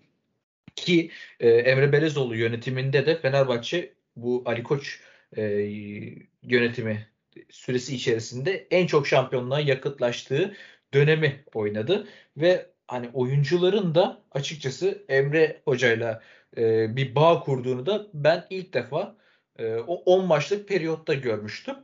E, buradan dönülmek ne kadar doğruydu orasını da e, açıkçası kestiremiyorum. Çünkü e, sen de söylemiştin o çok güzel bir tespit çünkü. Takımda çok fazla general var ve e, o generallere general olmak isteyen bir teknik direktör getirilince ortada e, ego çatışmaları başlıyor. E, başkanın da son derece general profilinde bir başkan olunca da hani herkes e, birbirinden spot ışıklarını almaya çalışan e, bir evet. durum ortaya çıkıyor diyebilirim. Yani e, bence sene başında e, Vitor Pereira tercihi yanlıştı ama daha yanlış olan ise e, eldeki e, potansiyelli hocanın gönderilmesiydi.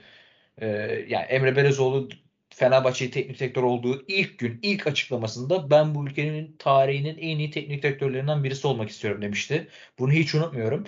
E, ve 10 maçlık periyotta gösterdi ki Fenerbahçe 3,5 yıl içerisindeki en e, göze hoş gelen oyununu oynamıştı ve Emre Belezoğlu takımdan ayrıldıktan sonra Başakşehir'in başına geçtikten sonra da e, gösterdi ki gerçekten de Emre Belezoğlu'nun futbola ya yani Türk futboluna katacağı bir şeyler bence var Ben Niye? Emre Belezoğlu ayrılığı ile ilgili şöyle hemen bir parantez açayım öyle kapatayım. Ben o kararı neden verdiği noktasında hani alıyorum senin bu söylemlerini. Yani neden verdiğini anlayamadık noktasında.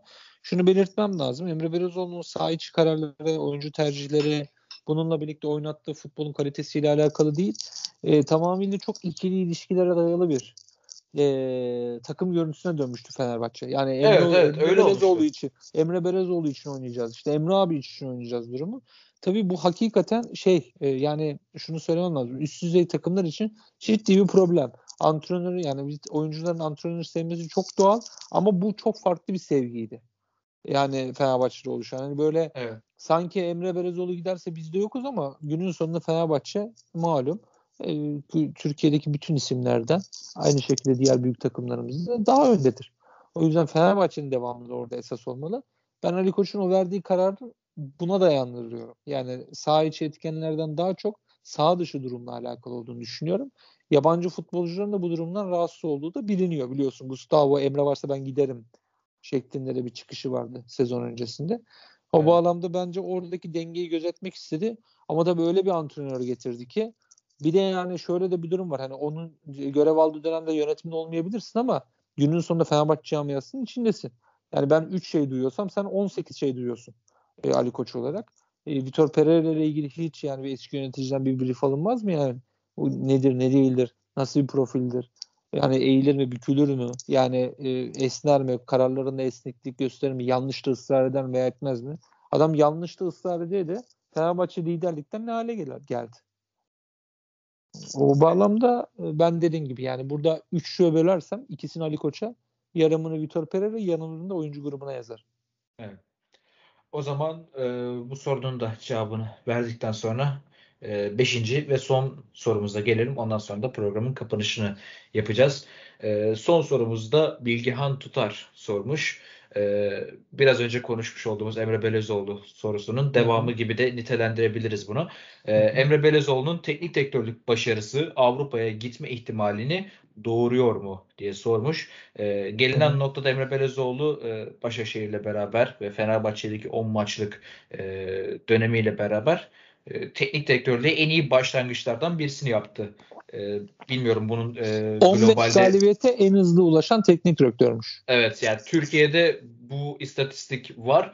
E, globalde vurduğumuzda bu nerede yer alıyor dünya futbolunda onu tam bilmemekle beraber ben Emre Belezoğlu'nun e, yakaladığı bu başarının da saha içerisindeki yansımasını görüyorum. Gerçekten de hani şans eseri alınmış galibiyetler silsilesi vesaire de yok. Gerçekten de göze hoş gelen bir oyun ortaya koyuyor ki e, gerçekten de mental anlamda dibe vurmuş iki farklı takım aldı.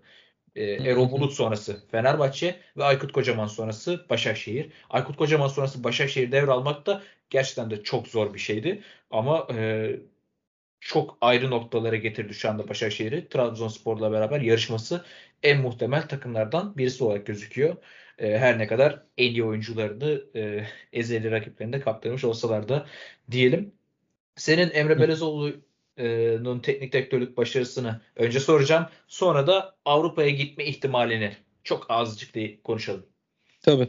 Yani şöyle hakikaten bir teknik direktörlük başarısı yakaladı. İstatistikler yalan söylemez.